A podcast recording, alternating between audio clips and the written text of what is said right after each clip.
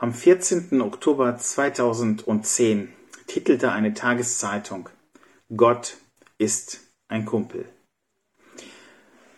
Das war der Tag, an dem die 33 chilenischen Mitarbeiter aus ihrem verschütteten Kupfermine in der Atacama-Wüste befreit wurden.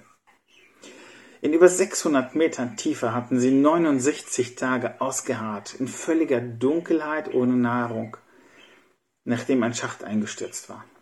Die Rettungsarbeiten zogen sich über Wochen hin und die Welt fieberte mit und war dabei mit ihren Kameras.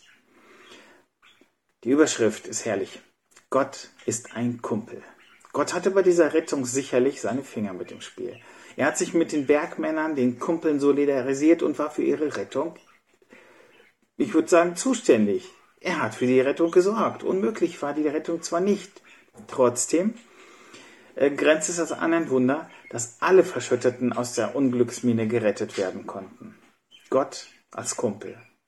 Ein schöner, in diesem Fall doppeldeutlicher Gedanke, passt aber tatsächlich zu einigen Aussagen der Bibel. Schließlich hat sich Gott in Jesus doch wirklich mit den Menschen solidarisiert, ist einer von uns geworden und hat den Weg zur Rettung der Menschheit ermöglicht. Eine vertraute Freundschaft zu Gott ist das zentrale Element des christlichen Glaubens. Christen laden zur Freundschaft oder zur Beziehung mit Gott ein. Und Jesus nennt seine Nachfolger Freunde. Wir können das in Johannes 15 nachlesen.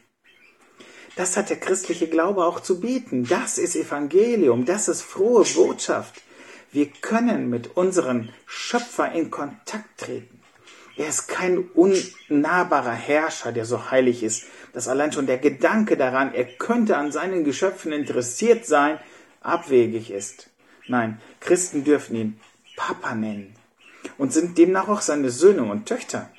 Das finden wir in Galater 4 deutlich beschrieben. Wir gehören, laut Epheser Kapitel 2, zu seiner Familie. Wir gehören zu seinem Hausstand. Wir sind mit ihm versöhnt und haben direkten Zugang zu Gott. Wow, durch Jesus ist eine direkte, vertrauensvolle Freundschaft mit Gott möglich. Das ist eine hoffnungsvolle Perspektive. Und so lässt sich wirklich leben, auch gerade in schweren Zeiten, wie wir sie heute erleben. Gott ist für uns. Ist damit aber wirklich alles gut? Diese Nähe zu Gott kann Schlagseite bekommen. Wie so vieles, was einmal neu, prickelnd und atemberaubend war, kann auch die Freundschaft mit Gott über die Jahre selbstverständlich werden. Du staunst nicht mehr, was da gerade passiert, wenn du Gott im Gebet lieber Vater sagst. Du bist nicht mehr davon ergriffen, wenn du in der Bibel liest, dass dir die Lebensschuld vergeben ist und du staunst auch nicht mehr darüber, dass du die Gewissheit haben kannst, dass du einmal als sein Freund vor seinem Richterstuhl bestehen wirst. Gott wird Alltagsgegenstand, seine Nähe und Vergebung gewöhnlich. Er wird zum Kumpel, der immer für mich da ist, mir immer vergibt. Ihm kann ich alles sagen, er hört mir ja immer zu. Versteh mich nicht falsch, das ist zwar alles richtig, aber auch sehr einseitig. Schließlich ist Gott kein zwar himmlischer, aber weitgehend harmloser Wegbegleiter, der nur dafür da ist, dass mein durchgeplantes Leben auch gut gelingt und bloß nicht nach dem Tod schon aufhört. Er ist nicht wie ich. Da ist ein himmelweiter Unterschied zwischen meinen hilflosen Versuchen, ein einigermaßen gutes, ehrliches Leben zu führen und seiner Heiligkeit. Zwischen den menschlichen 70 bis 80 Jahren und seiner Ewigkeit. Gott ist der allmächtige Schöpfer, der aus dem Nichts erschafft und dessen mächtige Stimme über den Wassern donnert. Psalm 29. Das verzehrende Feuer, vor dem keine Unreinheit bestehen kann. Hebräer Kapitel 12. Der ewige Weltenherrscher, der Könige einsetzt und absetzt und vor dem selbst herrliche Engel ins Schwärmen kommen. Wow, wie kann ich ihn da noch Kumpel nennen?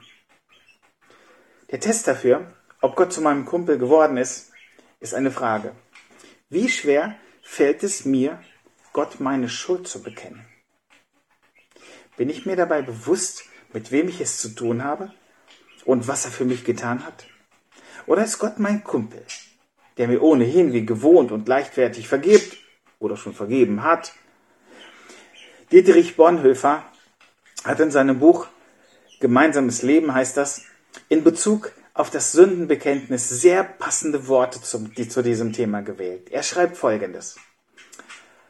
Woran liegt es, dass uns oft das Sündenbekenntnis vor Gott leichter wird als das vor dem Bruder? Gott ist heilig und ohne Sünde. Er ist ein gerechter Richter des Bösen und ein Feind allen Ungehorsams. Sollten wir nicht den Weg zum Bruder leichter finden als zum heiligen Gott? Steht es uns aber anders, so müssen wir uns fragen, ob wir uns mit unserem Sündenbekenntnis vor Gott nicht oftmals selbst getäuscht haben? Ob wir nicht vielmehr uns selbst unsere Sünde bekannten und sie uns auch selbst vergaben? Wem das Bekenntnis vor Gott der Schuld, äh, von Schuld vor Gott leichter gefällt als vor Menschen, hat Gott sehr wahrscheinlich zum Kumpel gemacht, zum Papiertiger. Natürlich ist nichts dagegen einzuwenden, bei Gott um Vergebung zu bitten, wo auch sonst.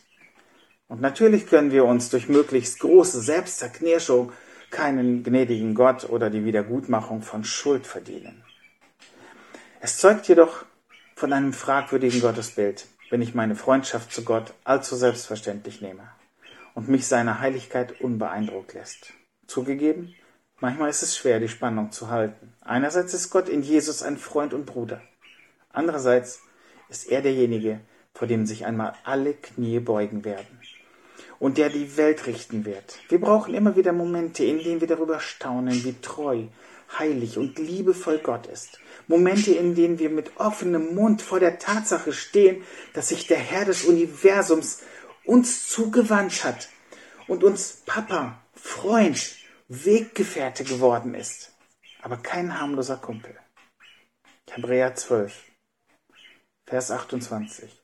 Darum, weil wir ein unerschütterliches Reich empfangen.